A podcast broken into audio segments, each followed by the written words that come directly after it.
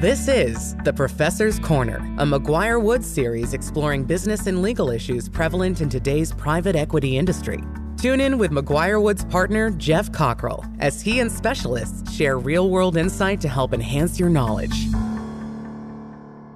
Thank you for joining another episode of the Corner Series, our podcast where we bring together deal makers and thought leaders at the intersection of healthcare and private equity and try to do deeper dives into more specific topics. Today, I'm thrilled to be joined by my colleague uh, Kayla Marty, one of the real up and comers uh, in the legal world of healthcare and, the, and specifically the intersection of healthcare and private equity.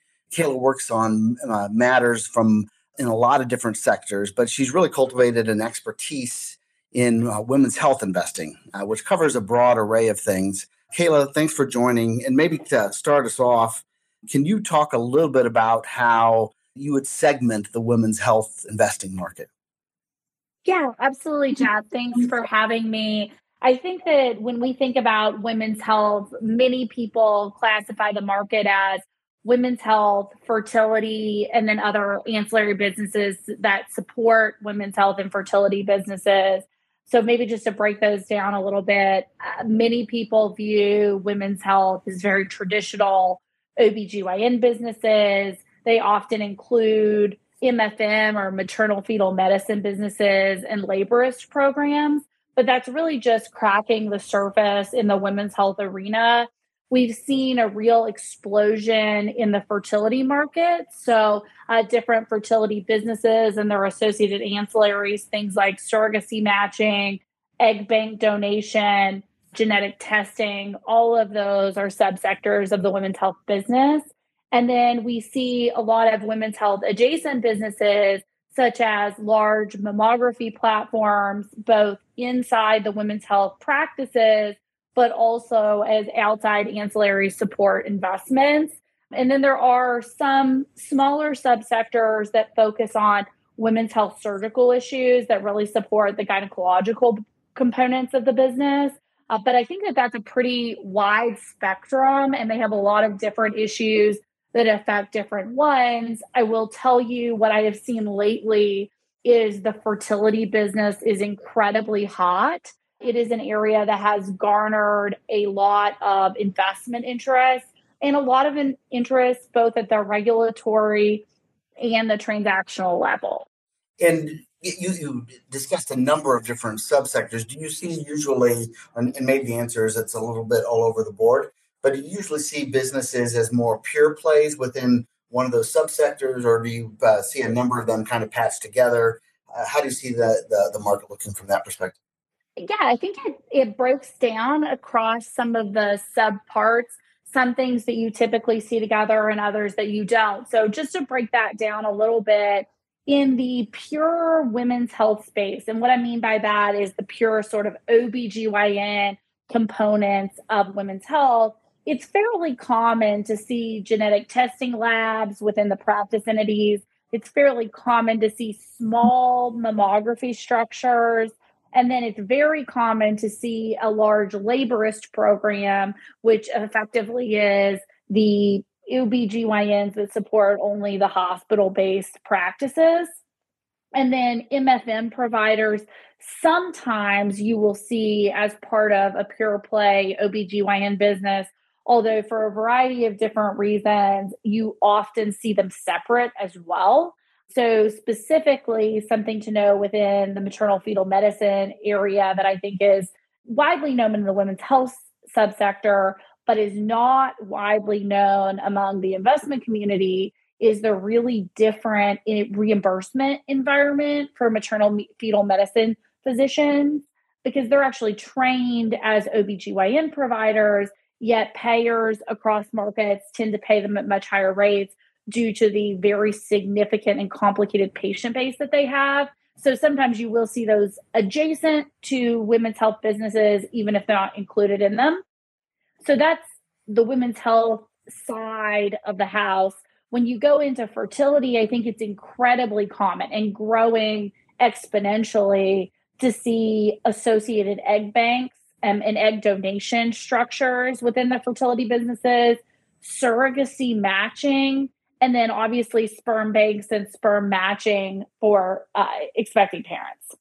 In a number of different healthcare sectors, we see different kind of growth models um, where the the theory is that you're either getting kind of uh, payer contracting lift by better uh, contracting, uh, maybe you're internalizing ancillary services, uh, maybe you're doing kind of rapid small tuck-in uh, acquisitions. In some of these women's health sectors, what what is the thesis of a growth model? So there's a several different ways in which people have been growing from a de novo perspective through acquisition. Other mechanisms are through de novo service line growth, and then also partnership with outside entities, whether it be laboratory companies, hospitals, or other clinical providers. So just taking those one by one, by far the most common structure is the acquisition growth that is occurring at a practice by practice level on both fertility businesses and OBGYN businesses. And their growth tends to be in onesie, twosie, uh, small physician acquisitions because the market remains extremely fragmented and it tends to be very difficult to grow solely by major acquisitions. And so you see a very common structure where, like other subspecialties, they may have one large platform acquisition and then have continual add on acquisitions, which is not unusual for other subspecialties as well. And then you also frequently see structures in which they are developing brand new service lines. So, for example, the latest and greatest service line tends to be genetic testing within the OBGYN platforms and practices. And within that ge- genetic testing structure, in order to really stand up an effective laboratory to provide those services, because the equipment is incredibly expensive, you often have to have 50 to 100 physicians in a regional market that's able to utilize that laboratory in order to get genetic testing really off the ground. To the lesser extent, you have to have a critical mass of physicians in order to support in office mammography. But you can do that on a bit smaller scale with not as many physicians due to the offerings of different equipment. And that's on the OB side. On the fertility side, we've seen an extreme prevalence of the building of surrogacy matching programs, the building of egg freezing and egg donation programs, and then also obviously sperm donation and fertility programs that have been really core to many of the fertility businesses for years. And so those are all things that we've seen being a real growth area uh, for businesses within their own practice. And then separately, we have seen a prevalence of connection with local health systems through their laborist programs because it can be a really great area of referrals and ability to generate ongoing and new business for different OB practices through staffing their laborist departments within health systems. You mentioned that the fertility subsector has been uh, white hot. What has driven kind of the specific uh, increase there? Because we, we see a, a, ton of deals in that space, and some of these uh, growth thesis of internalizing uh, ancillary services and other things are prevalent in a lot of different places. What do you think has made it so white hot right now in fertility? Yeah, so I think it's a couple of things. I think it is market conditions um, and more just sheer more demand. I think it is a greater willingness of payers to reimburse services.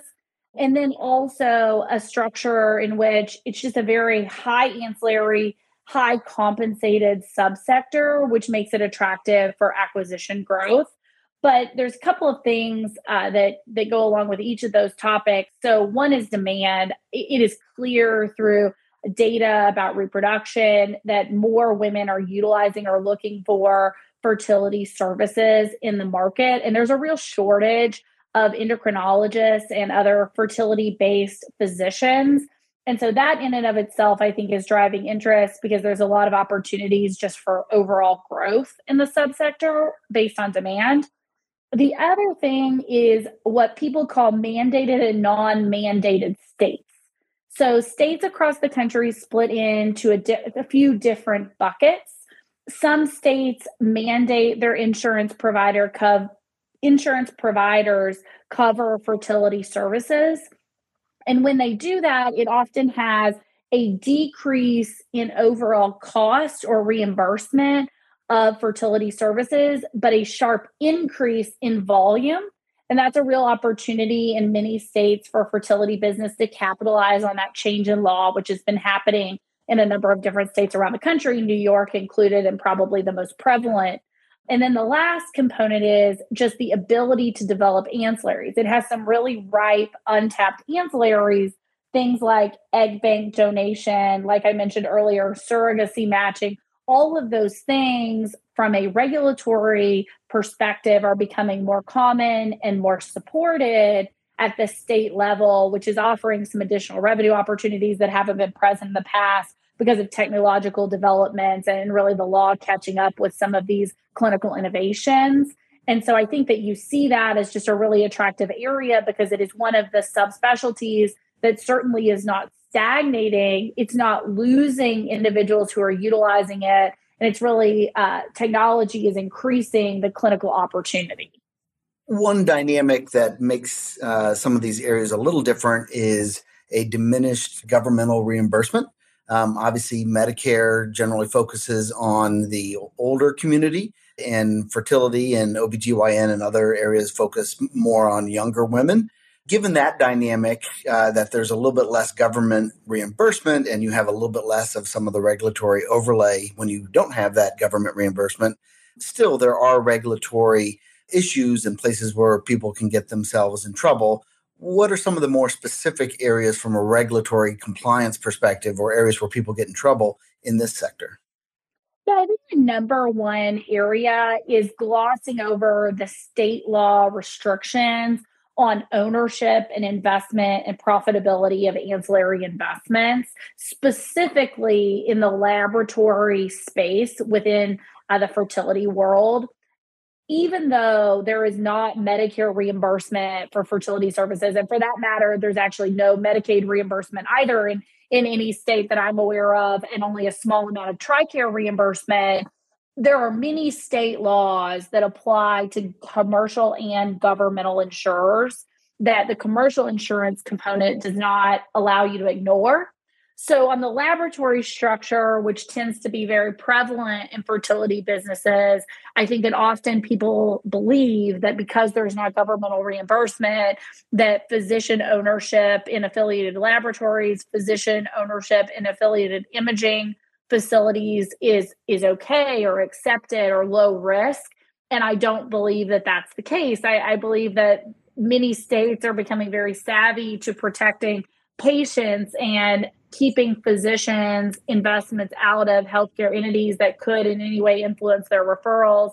And i expect to see a scenario in which state ags will continue to become more aggressive about these state laws over time particularly when providers opt out of governmental pay or when their subspecialty does not reimburse governmental pay, the state AGs continue to have a real interest in protecting those patients from a scenario in which a clinician's decision making could be swayed by their financial interest in a laboratory or other ancillary activities. So I think that that's probably the most common pitfall around these outside fertility investments or fertility ancillaries at the state law level, even though they aren't reimbursed by government payers. Are there kind of particular structural dynamics that you see in women's health businesses that might be a little different, whether that's uh, joint venture structures with either health systems or maybe ASC management, ASC management firms? what structural dynamics do you see in these deals? Yeah, I think the most interesting structural dynamic, which is new and innovative, and I've talked to several different clients about, is the ability to have a, a bundled payment structure where basically take risk on the overall reimbursement in the women's health subsector. And this is usually cabined off into the OBGYN side of women's health, which essentially is OBGYN providers for a lot of years have been taking risk from commercial payers on where they send or where they deliver patients from a hospital perspective. So if you go to hospital A and the cost is $200, and if you go to hospital B and the cost is $250, the payer have been driving them to hospital A and reimbursing them better for taking their cases to hospital A. That that's been a long-standing structure in the OBGYN businesses across the country. And they've really taken it one step further, which is how can we take risk on the overall continuum of care that the OBGYN drives? So, how do we obtain one bundled rate from a commercial insurer for the entire continuum of care for the patient, which includes hospital stays, anesthesia providers, ultrasounds, and then the professional care. And we've seen a real interest in that area, which is not entirely unique to women's health, but we're really only seeing it in other subsectors like orthopedics, which are very, very different than women's health. And there's been a real interest there, both by payers and practices.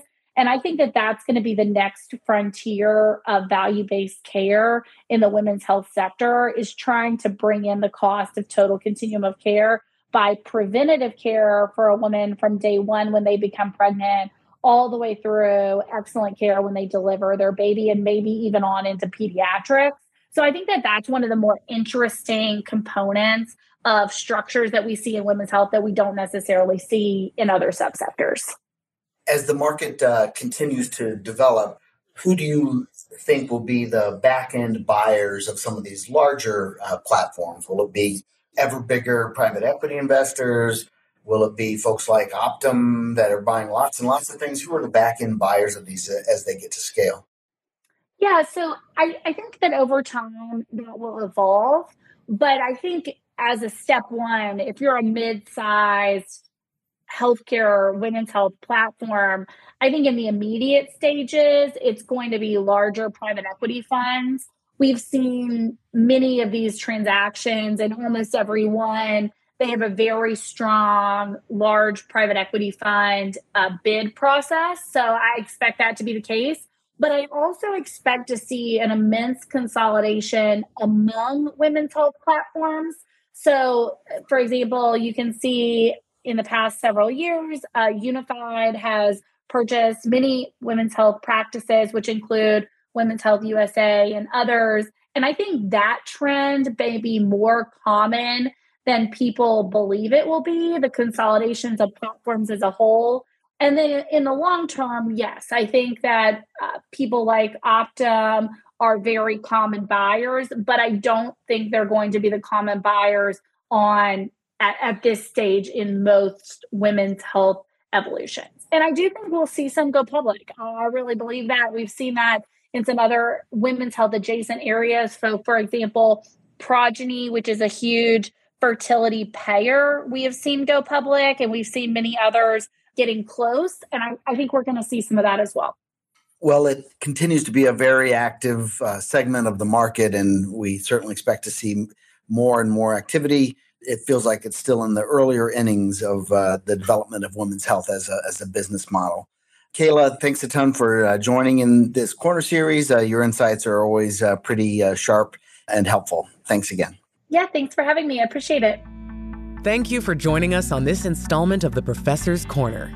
To learn more about today's discussion, please email host Geoff Cockrell at gcockrell at mcguirewoods.com. We look forward to hearing from you. This series was recorded and is being made available by McGuireWoods for informational purposes only. By accessing this series, you acknowledge that McGuireWoods makes no warranty, guarantee, or representation as to the accuracy or sufficiency of the information featured in this installment. The views, information, or opinions expressed are solely those of the individuals involved and do not necessarily reflect those of McGuireWoods. This series should not be used as a substitute for competent legal advice from a licensed professional attorney in your state and should not be construed as an offer to make or consider any investment or course of action.